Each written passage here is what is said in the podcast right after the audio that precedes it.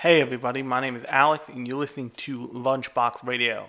Now, before we get started, I want to give a special thanks to everybody who listened to the inaugural episode of Lunchbox Special Edi- of Lunchbox Sunday Edition, which was on last Sunday and was about what I call SPAT, which stands for Single Parents Alone Together, from um, the 2002 instant classic, otherwise known as About a Boy. But I, it, I actually use the acronym to, to, mean single people, single people alone together, not parents, because we're not we're not all parents. Trust me, I'm not a parent. Um, but it, so if you if you like if that was your first experience with me, this will be a much less edited, much more stream of consciousness thing. Um, I will I will and am still doing the Sunday edition episodes, which are much more heavily edited, take out all the ahs and ums and all the spaces. Although I took notes for this week's episode because I watched the thing that we'll be talking about today, that we'll be talking about in this episode, the day I'm recording the episode, which is on Thursday. but um, just a brief heads up the next Sunday edition episode will be about something that I think we could all use right now, and that's Iyashikei anime. If you're curious about what that is, um, you're gonna have to wait till Sunday, or you know, use the power of Google to type in to get the spelling of and type in Iyashikei, um, so you can see what that word means.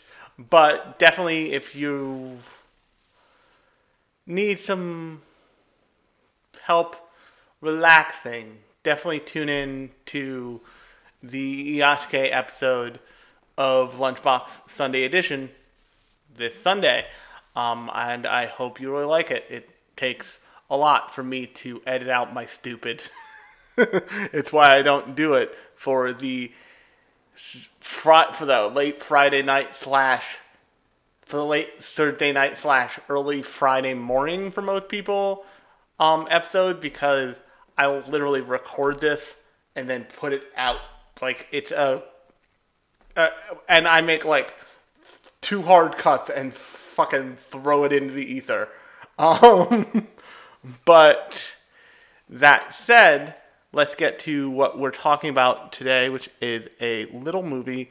I don't actually have the year from the year that it premiered, um, but it is called Lu Over the Wall.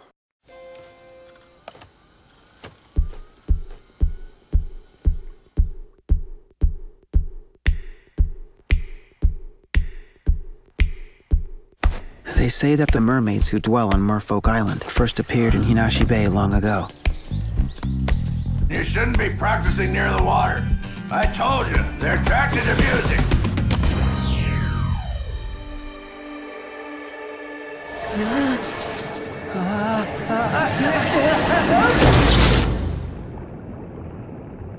What are you? Woo!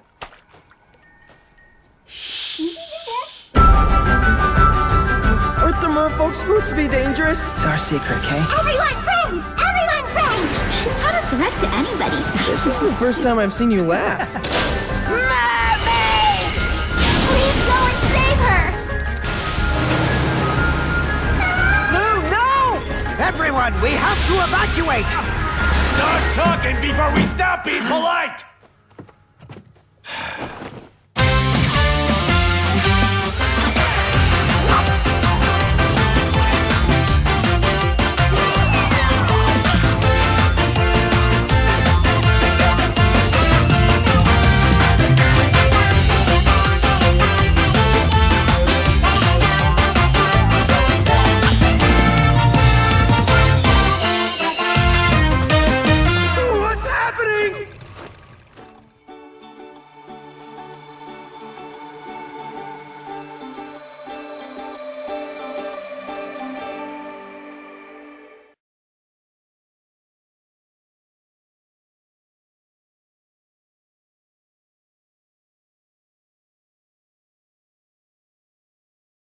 Now, I've talked about Misaki Yuasa twice, at least twice on this podcast.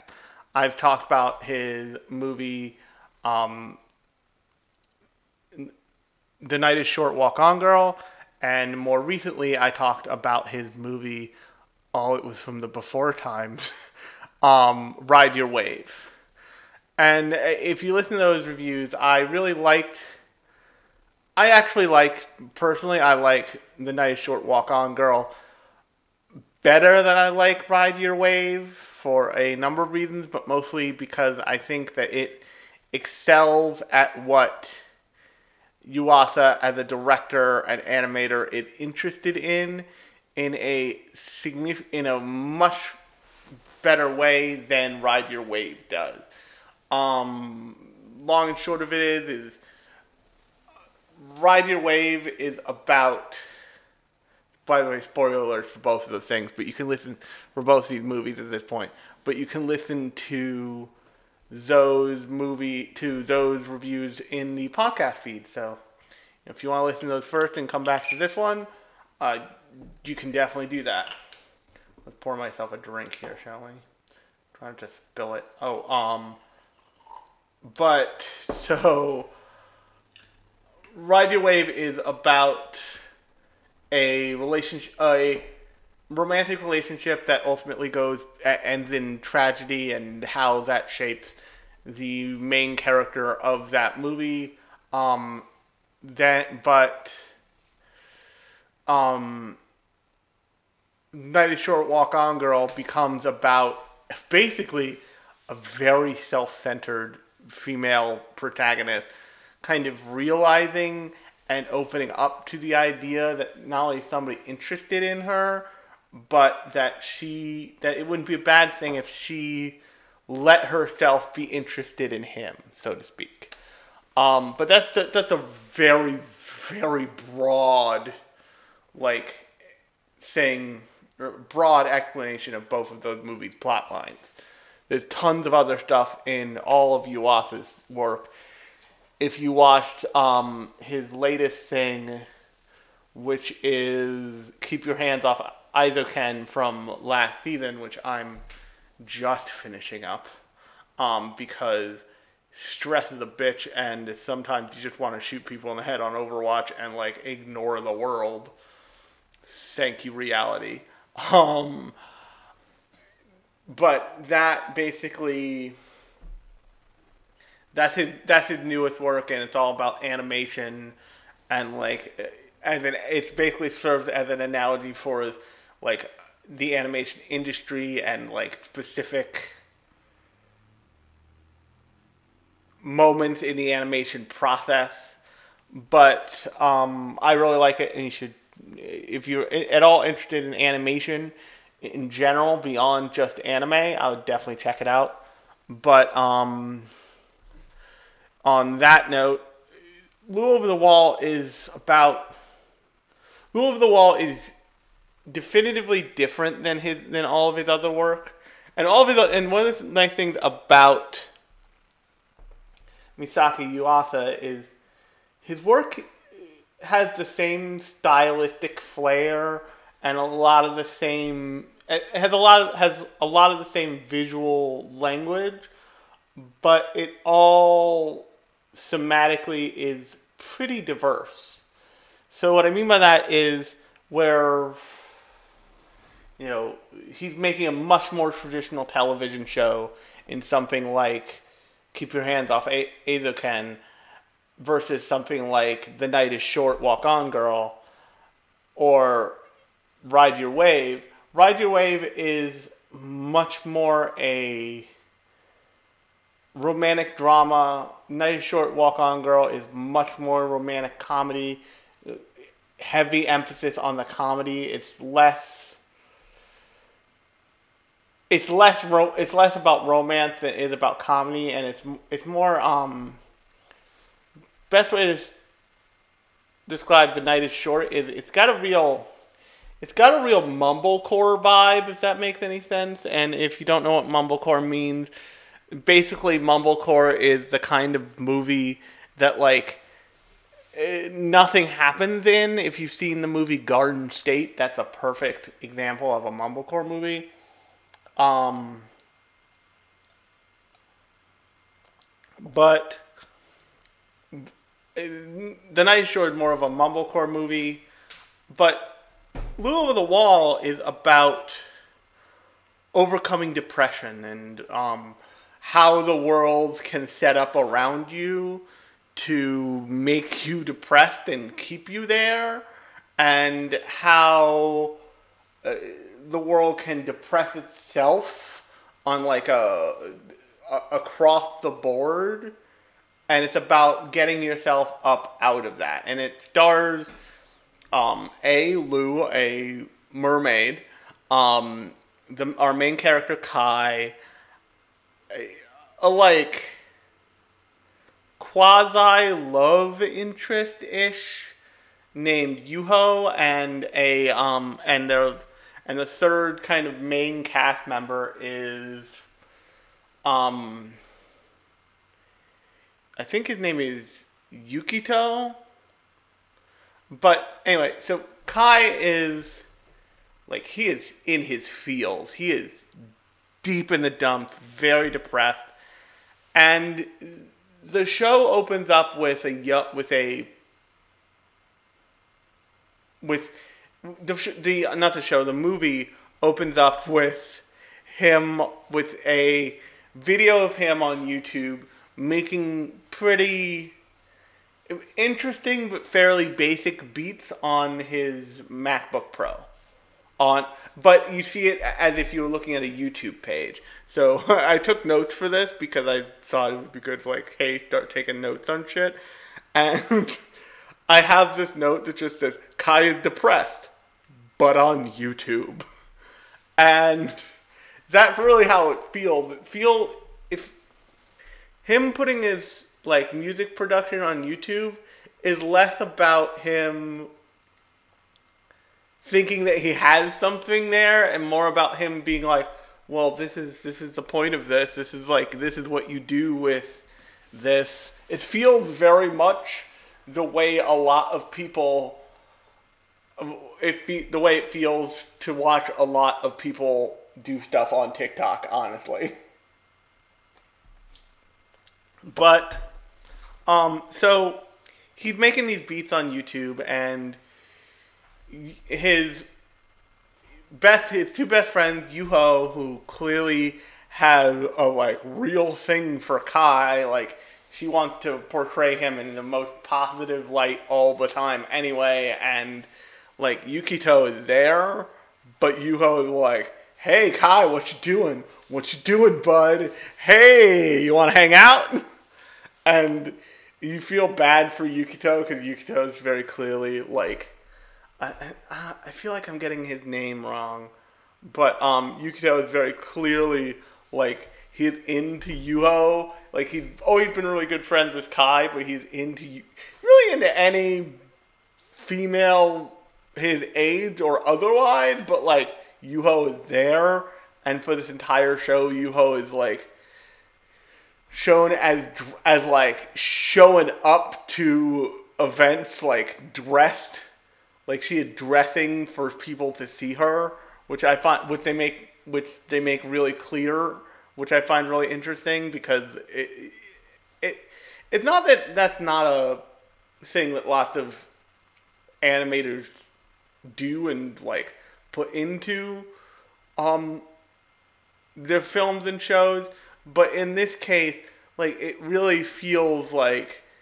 Yuho is like she's in an she's in a like you can tell when a day passes because she's in a different outfit and like she has all these like flirty, cute outfits that like she's very clear and it feels clear to me that she's wearing them and she's like Kai, pay attention to me. um, so that you have that kind of like triangle late middle school friend dynamic thing happening for this entire movie.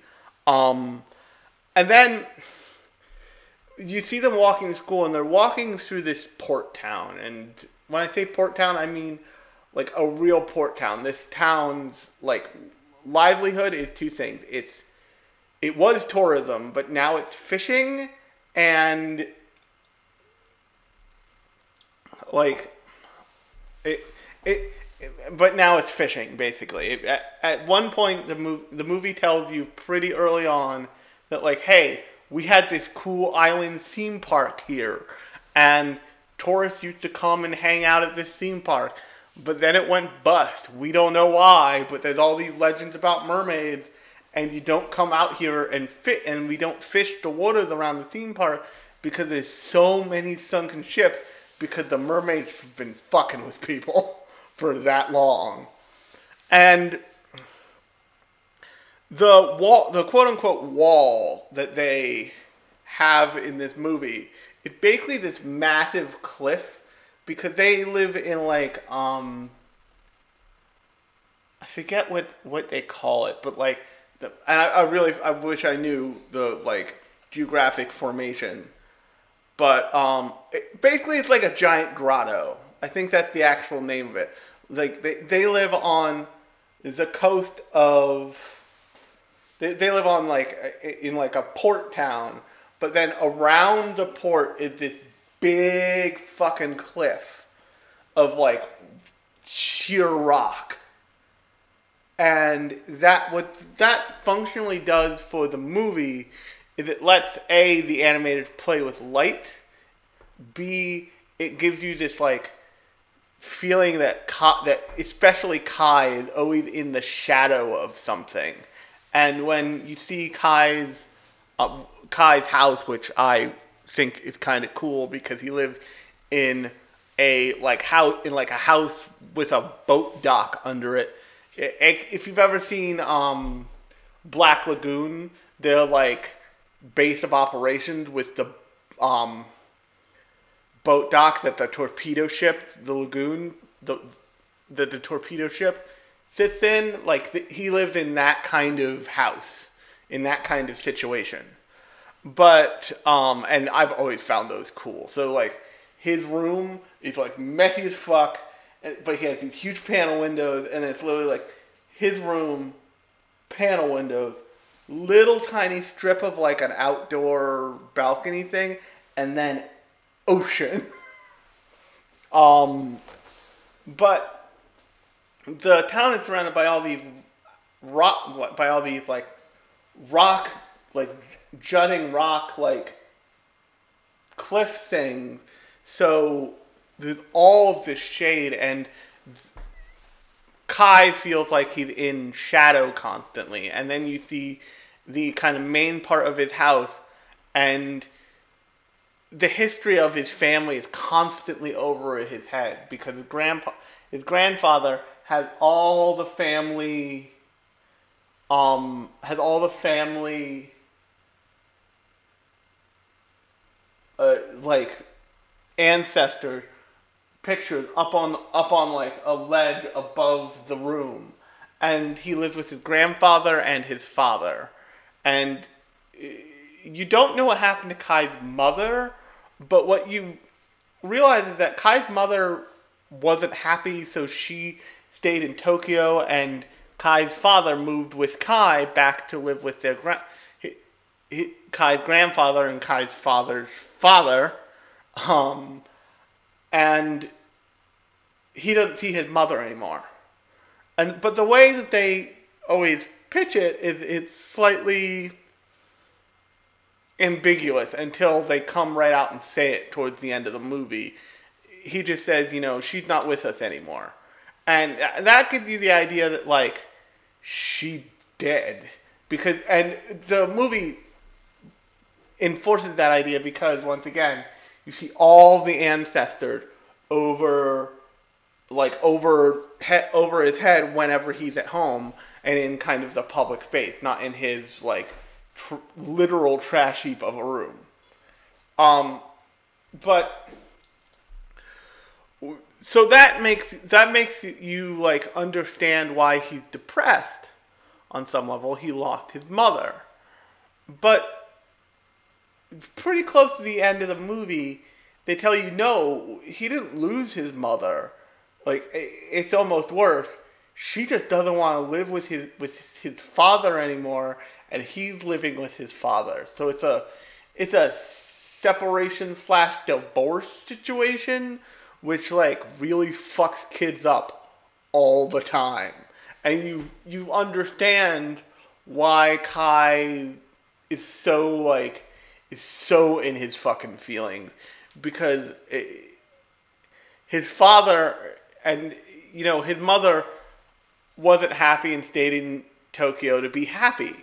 His father came home and became a fisherman and is just like doing an adult life thing, not following his dreams. And Yuho and um, Yukito, I think that's his name. Damn it, I don't know. I'm not sure. I, he's like the one character I didn't write down. But they have formed this band. And it's like a kind of crappy high school band. But so they go they go to so they convince they're like Kai, you need your beats are so great. They're just trying to cheer him up. Honestly, they're really just trying to cheer him up. They're like, Kai, your beats are so great. Let's go to the old amusement park and practice on the in the outdoor like amphitheater arena. And he like reluctantly agrees. They go over there, and when so they start playing, and his beats start playing, and you hear like a.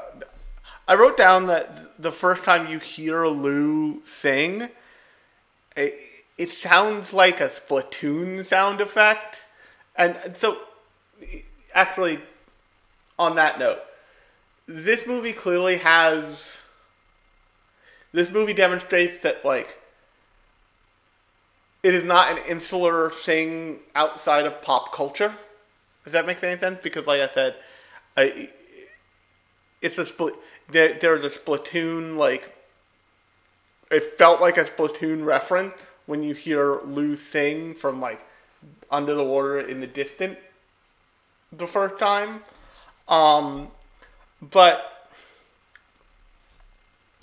this whole this this movie has a very real feeling of connection to the world outside of it. If that makes any sense, like it, it feels, it feels, it feels like it exists in a reality.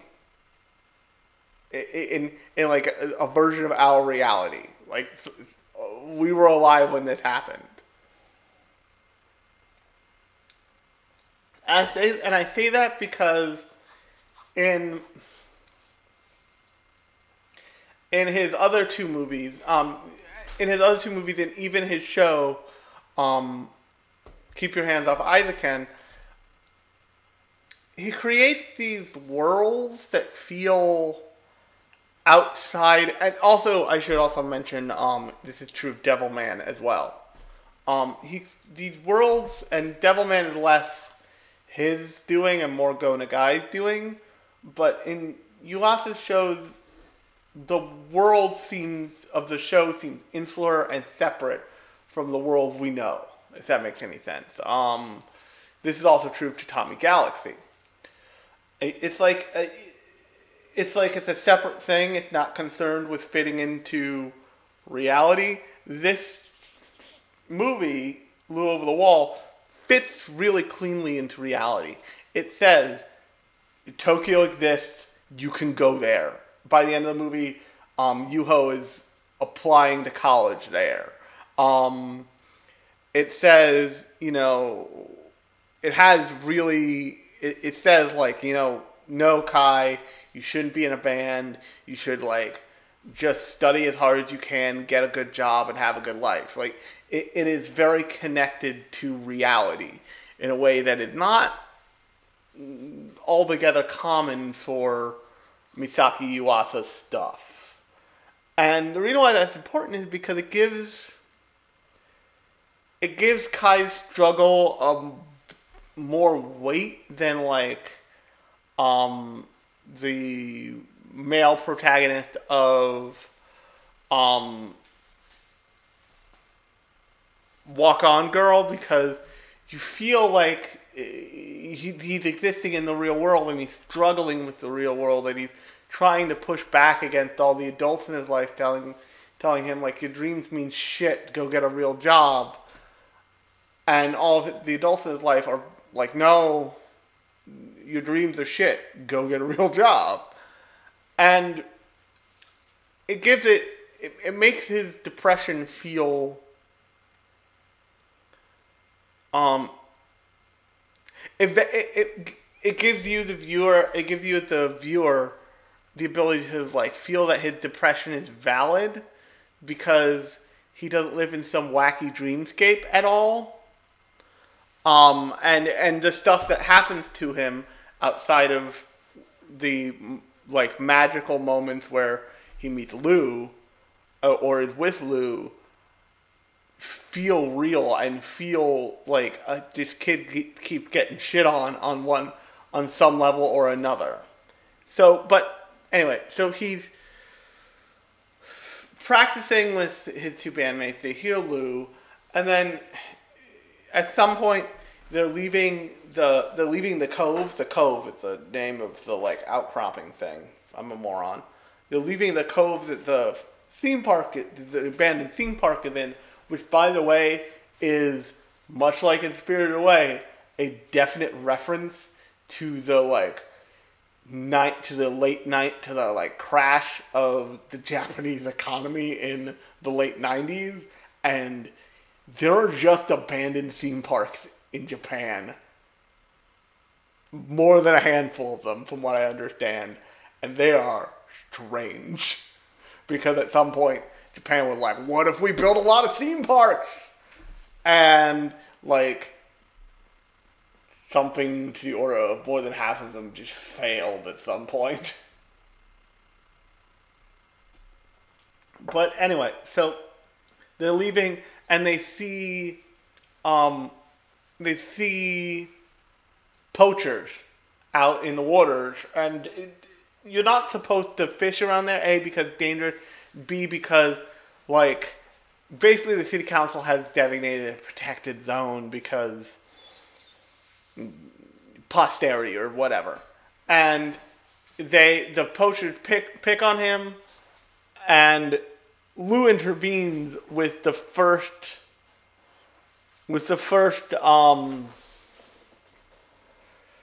incident of the form of like magic that's in this movie, which is basically and I as someone who has more than a passing like experience with animation, I, I see this and I see like they came up with a really simple way to demonstrate it and a really simple concept and they just expanded on it in a way that makes it feel larger than life and great and it like it the most fun parts of the movie are when merfolk Lu and the others at the end of the movie are using basically water like water bending, but the the water doesn't come up in like splashes. It comes up in like extruded 3D boxes. So like Lu lifts these asshole poachers up in like this like and this like square long rectangle just whoop and then disappears and they fall into the water. But also, but before that happens, Kai loses his cell phone, which is in a bag, and it like floats away. And he gets home and he's kind of depressed, and then he's doing what he does absentmindedly when he's depressed, which I certainly relate to. Is he start to start coming up with beats on his computer, just like a thing to like keep his brain from going off the deep end. And he gets a like spray of water to the back of the head.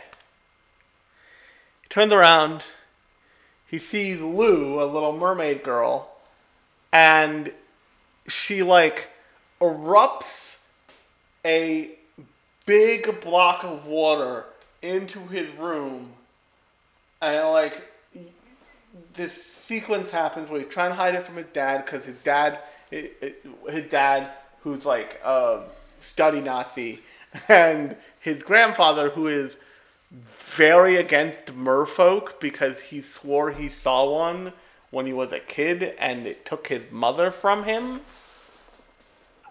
And what so is that in that sequence you learn that like Lu, like music allows Lu to allows Lu's mermaid fin to like deweb and split into legs, so she can like dance and have fun and all this stuff. But one of the things that the movie does really, really, really, really well is it builds on the mythology that they tell you as just kind of like little tidbits here and there. So, oh, it's not just Lu that responds to music, it's all merfolk. But Lu is the point where they are like, hey, this is how merfolk respond to music. They dance. Um, Lu in particular because she really likes music. And uh, her and Kai become friends. This is the like start of Kai coming out of depression. Like he's still it's still in fits and starts, and then he's like all of a sudden like super happy and drops off, super happy and drops off. And this movie is about this movie and the is about like stepping out of the shadow of bad depression and you know the fact that like people can help you with that and they can push you in the right direction but you need to step out of that shadow yourself. And so one of the plot points is that Lu does is that merfolk don't like the sunlight. And you find out later from um, Yukito's grand, grandfather who's like the who's like the town priest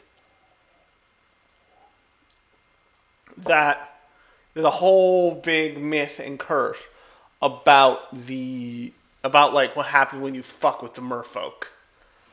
And that does ultimately come to pass. But what happens is by the end of the movie, uh, there's a few bad actors who end up being morons because they think that Yuho is kidnapped by merfolk. And there's all these reasons to believe that like merfolk have been kidnapping people for years. But what you find out at some point, in like the second third of the movie, there's a sequence where Lu wants to hang out with Kai, but it's late at night because Lu can't Lu can't be out in daylight, so she shows up at night all the time. And she wants to hang out with Kai, and Kai kind of gives in. He's like, "Okay, I'll like hang out with you until the morning." And they encounter a a um, animal shelter with um, lost and unwanted dogs. And and he explains it to Lu, and Lu's like, "Oh, okay, nobody wants them."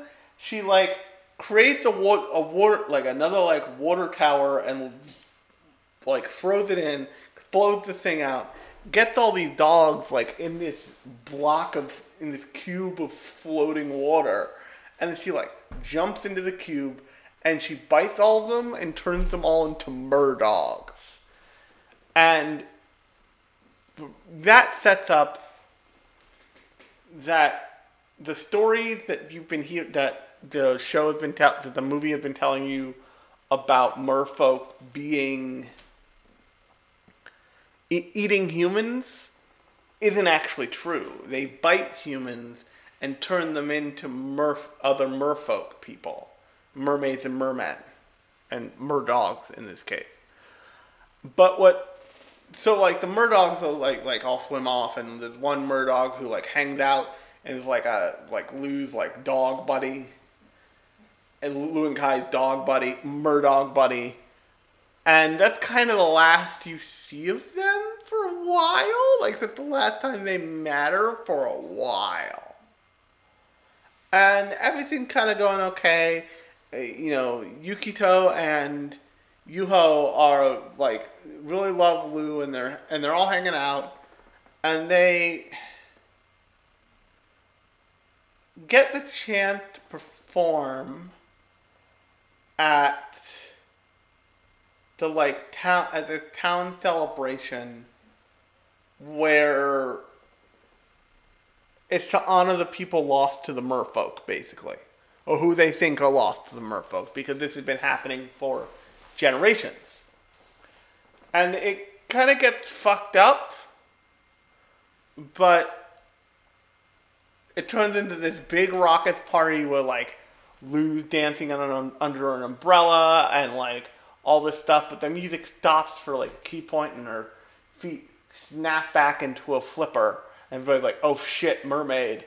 And then it happens again and they're like, oh shit, mermaid. Get it. And they, so they get Lu to escape. And, but here's the odd thing that happens is they basically Kai, Yuho, and Yukito all end up in front of the town council, the leader of which you, you find out is Yuho's father, which is an important plot point.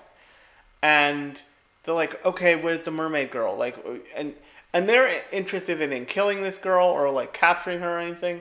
They want her to be like the spokesperson for the relaunch of Mermaid Land, which is the defunct theme park on in in the um in in the uh what's it called? I had the name it, that they practiced on. And Kai's really against it because it, he's worried about Lu, but also he doesn't he doesn't want to leave the shadow of depression himself just yet.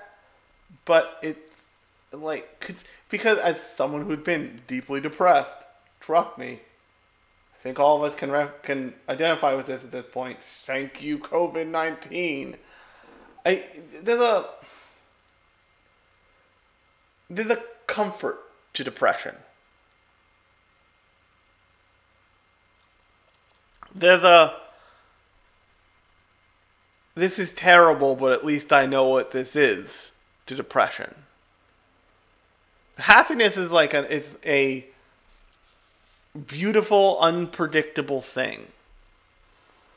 But w- at least when you're depressed, it feels in the moment like, okay, I I can handle this. Like this is all I can really handle right now. Moreover, I don't deserve anything more than this. I'm fine. I'm fine with not being fine. Basically, is what I would say. But of course, Kai, um, Yukito, and Yuho push him to um, push him to get Lu to like perform, and Lu shows up, and she wants to perform herself, and they and so they end up performing at this thing. It turns into like a more than mild mannered disaster. I think at the same time, Lu's father shows up, and Lu's father father is this shark businessman who's like one story tall and like two car lanes wide, and he's this like shark businessman. And like the first thing he does is he, the dock he shows up at is where the fishermen are like fucking like trying to like get the day's catch all organized, and he just like moves them out of the way, takes a fish, tastes it, like, huh, that one's okay, and he helps them. He helps these random fishermen just like uh, deal with the day's catch to make it like more a better quality catch. And they're like, okay, we're into this. And he just walks off looking for Kai. And then he finds Kai and everything's kind of okay. And he just, he's just, he, he's like, he's this like weird chess piece they add into the movie, seemingly just as like a comedic moment. Because the thing I want to underscore with this movie is it's not that it's a kids movie, but it's definitely a movie that like a kid could watch and like have a lot of fun with. This is a really fun movie and it makes real the points it makes it makes them simplistic enough where a- little kid could get them, or eh, but an adult can still be like, yeah, okay, and uh, like an adult viewer could read farther into it. Um, but over time, because the thing with Lu went south, odd things start to happen. That makes any sense. First thing is, is that the merdogs are like depressed and hungry, and they find the big cylindrical fish nets that they catch fish in for the port town. Which, by the way, I noticed in the beginning of the movie that this depiction of like a port town feels real. It feels right. Like it, it doesn't. I mentioned before that Yuasa have a tendency to over engineer the the like background reality of a show. That I, I, this is true of Eizouken, and oftentimes he uses it as a way to tell his story and a way to add layers to the stories that him and his team are telling. But here, the like stark detail of reality, or like stark detail in the Yuasa kind of super flat style of reality, lets you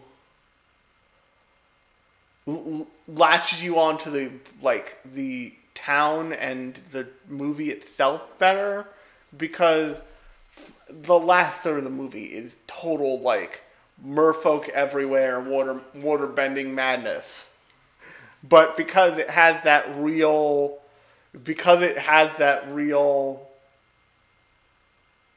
ground like base grounding it when they introduce Big Papa Shark Dad, it's not like you're like, oh, okay. It's like he's yeah, Big Papa Shark Dad is fucking inspired. Um, but so the merdogs, the first kind of like odd thing that happens is the merdogs show like get hungry, eat all the, like eat all of the fish to the bone. Like the fish are still alive, but they're too, they're like bony fish, like heads and tails, no meat on them. Um, in all the fish in all the fish net traps that the fishermen set out. So, it, what this set, what this seems to imply to some to not necessarily always to a younger viewer, although I would never give I would never not give younger viewer, cr- viewers credit in watching something and not picking up on something like this. But what they set up in that like couple scene sequence is humans tried to take advantage of nature for their own gain. They pushed it too far, and as a result, nature like lashed back out. And there's like the, eh, that sequence in the movie, like that cup, those couple scenes in the movie in those orders, feel like the equivalent of like under deep water drilling equals oil spill, if that makes any sense. Like they fucked with the merfolk and got everything all out of whack. So now the merfolk, the like merdogs, are eating the fish that they that are that is this town's livelihood. And from there, Yuho runs away because basically Kai is like he he like retreats back to being he retreats all the way back in his feelings because he sees how um nightmarish they treat nightmarishly they treat um Lu because the, so I have a note here. Let me see if I can find it. It just says hypercapitalism is gonna kill someone. And once they once Lu agrees to be like a performer at this thing's grand opening, uh, they kick it into like full gear, and you see these this like quick panning shot of like a souvenir stand, and all this stuff with Lu. Like it's like a stuffed animal version of Lu. It's like stuff with her face on it. They're using her as like the Mickey Mouse of this, like, revive of this, like rehab theme park, and it just it, it feels distinctly like it feel feels distinctly first like the kids generally want to do it with the exception of Kai because Kai is like he all the way back in his feeling, and then but um, Yuho and Yukito say like yeah we want to do it. So Lu agrees because she's their friend too and Kai's in the audience just to make sure nothing like because he can't help himself and he wants to make sure Lu's okay but during the course of the performance, you see that you see um, Yuho stop playing guitar, but somebody else dressed like her is still playing the guitar. And she says to Yukito at one point, "We're not playing, but our music is. We're being taken advantage of, he- of here." and the implication there that it's her father doing that because her father is like dead set on this being like successful and revive uh, and like rehabbing the town's reputation and all this shit. So she ends up basically running away because Kai is being a dickbag to her. Her father took advantage of her and took advantage of her and her friend and Lu and as a result, her father, who like prizes her as this like object of his like achievement and like beauty, is like the merfolk ain't my daughter. Let's go get them. They capture Lu, and this is getting into like the end of the movie, but they capture Lu, and in like the second half of the movie, the, you hear Yukito's grandfather, the priestess guy, tell this tell this story about the curse of the of the Shadow Stone or whatever it's called. I think it's called the Shadow Stone, and it's that a mermaid was convicted of was people people in the village at one point were con- were convinced that a mermaid ate someone. The, a, mer- a, that the merfolk ate somebody. So they captured a mermaid, and they basically nailed her to this fucking rock and let her bake in the sun because they do not like they do not like direct sunlight. And this big black evil monster came out of the ocean, came and got the mermaid and just wrecked the town in the process and they went back in the ocean. And the curse was like and put a curse on the town that if they ever did it again, if they ever harmed a mermaid or merman or merdog or whatever, the town would basically be drowned. And so Yuho running away from home and vanishing triggers them capturing Lu and then threatening Lu with fucking heat lamps. And it turns out Big Boy Shark Daddy is also the like monster of legend and he goes for his daughter. And this like all these actions eventually spur Kai into like grabbing his grandfather's old ukulele and like playing it and trying his best to you know help help Lu and save her but also save their like sleepy port town. And it turns it ultimately turns into the merfolk all the merfolk from the ocean show up to like save the town. And what you learn is what you suspected at the point at which you realized like oh merfolk bite people to turn them into mermaids is that all these people this old woman who lost her who lost her hu- husband and Kai's grandfather who lost his mother they weren't lost because they were eaten. They were lost because they were genuinely like drowning or in trouble underwater, and merfolk bit them to save them. So at, earlier in the movie, like maybe the second third of the, the beginning of the first third of the last third of the movie, Kai's grandfather tells this has this flashback scene. It's very like cut paper esque, where you see his recollection of his mother being eaten by a mer- being like eaten by a mer- mermaid, and at the very end of the movie, and this made me cry because it was really, it was like really a sweet moment.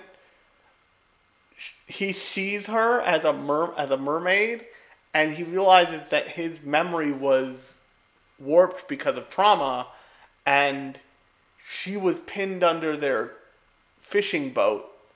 A mermaid came and bit her to save her, so she could continue to breathe, so she could breathe in water.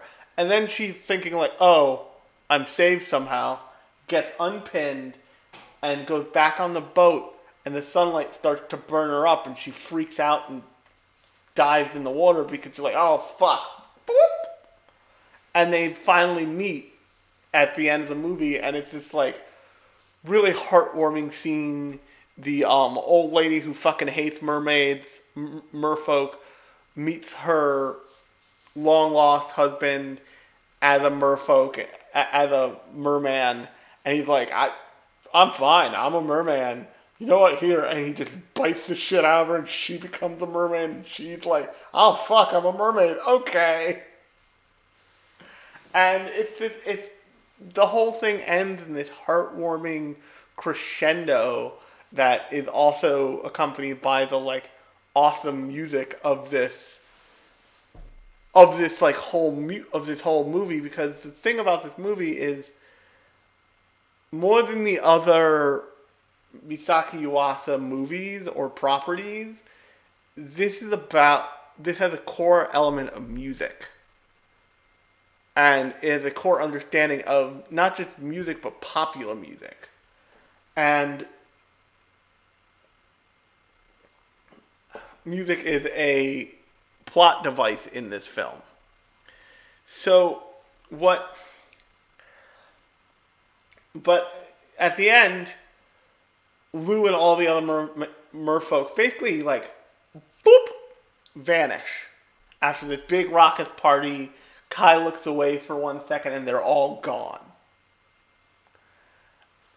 And but Kai's okay because Kai, because what has happened by the end of this movie is a big rock outcropping that shaded the entire port town had now been destroyed. And the whole town is this like sunny, beautiful new place. And that's used as a metaphor for Kai having come out of his like deep feelings of depression and being able to move on through the world knowing that it is what it is and he just has to be the best person he can be in it. And he goes to his dad and he says, like, this is what I want to do, this is what I want to do. And his dad, his dad also having learned a lesson. Everybody in this port town having learned this lesson um, cohesively is like, yeah, go for it, kid. And then you see Lu just kind of like do a swan, do like a dolphin dive up and out, up and out of the water and back in for a couple seconds, off in the distance, and you're like, oh, she's still there, and it, it just as uh,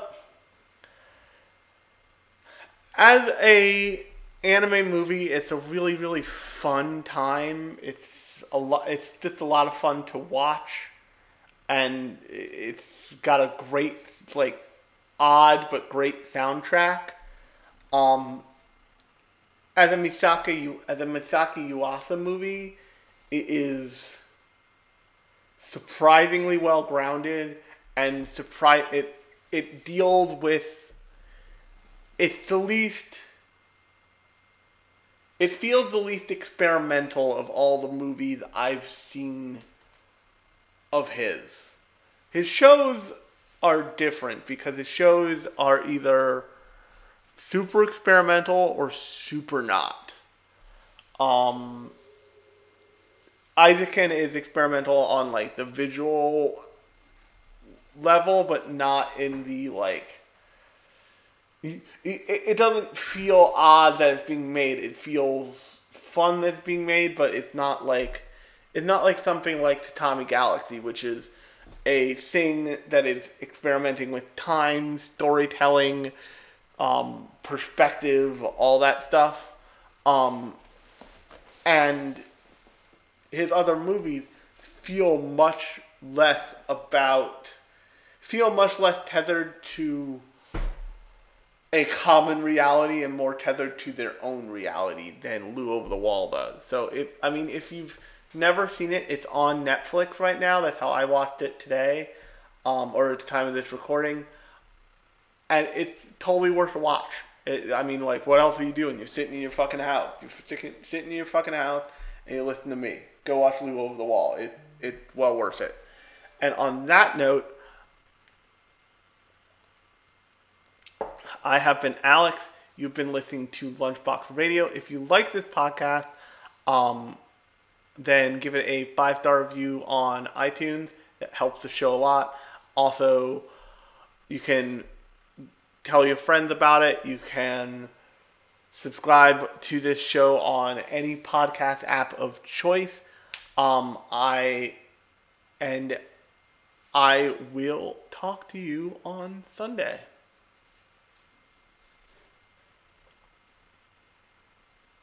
Ah!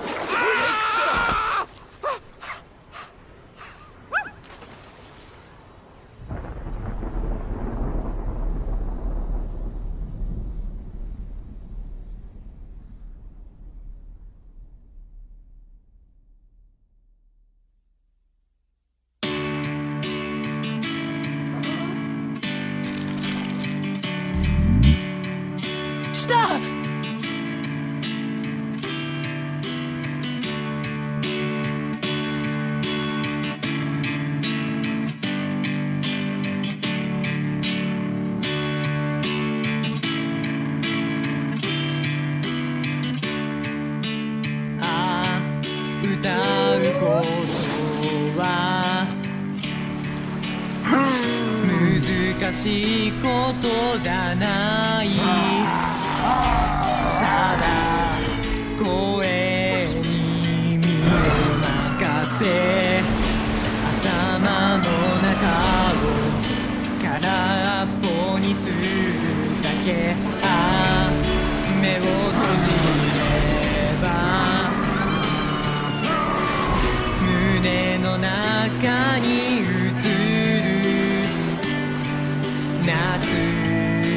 しい思い出やあなたとの毎日。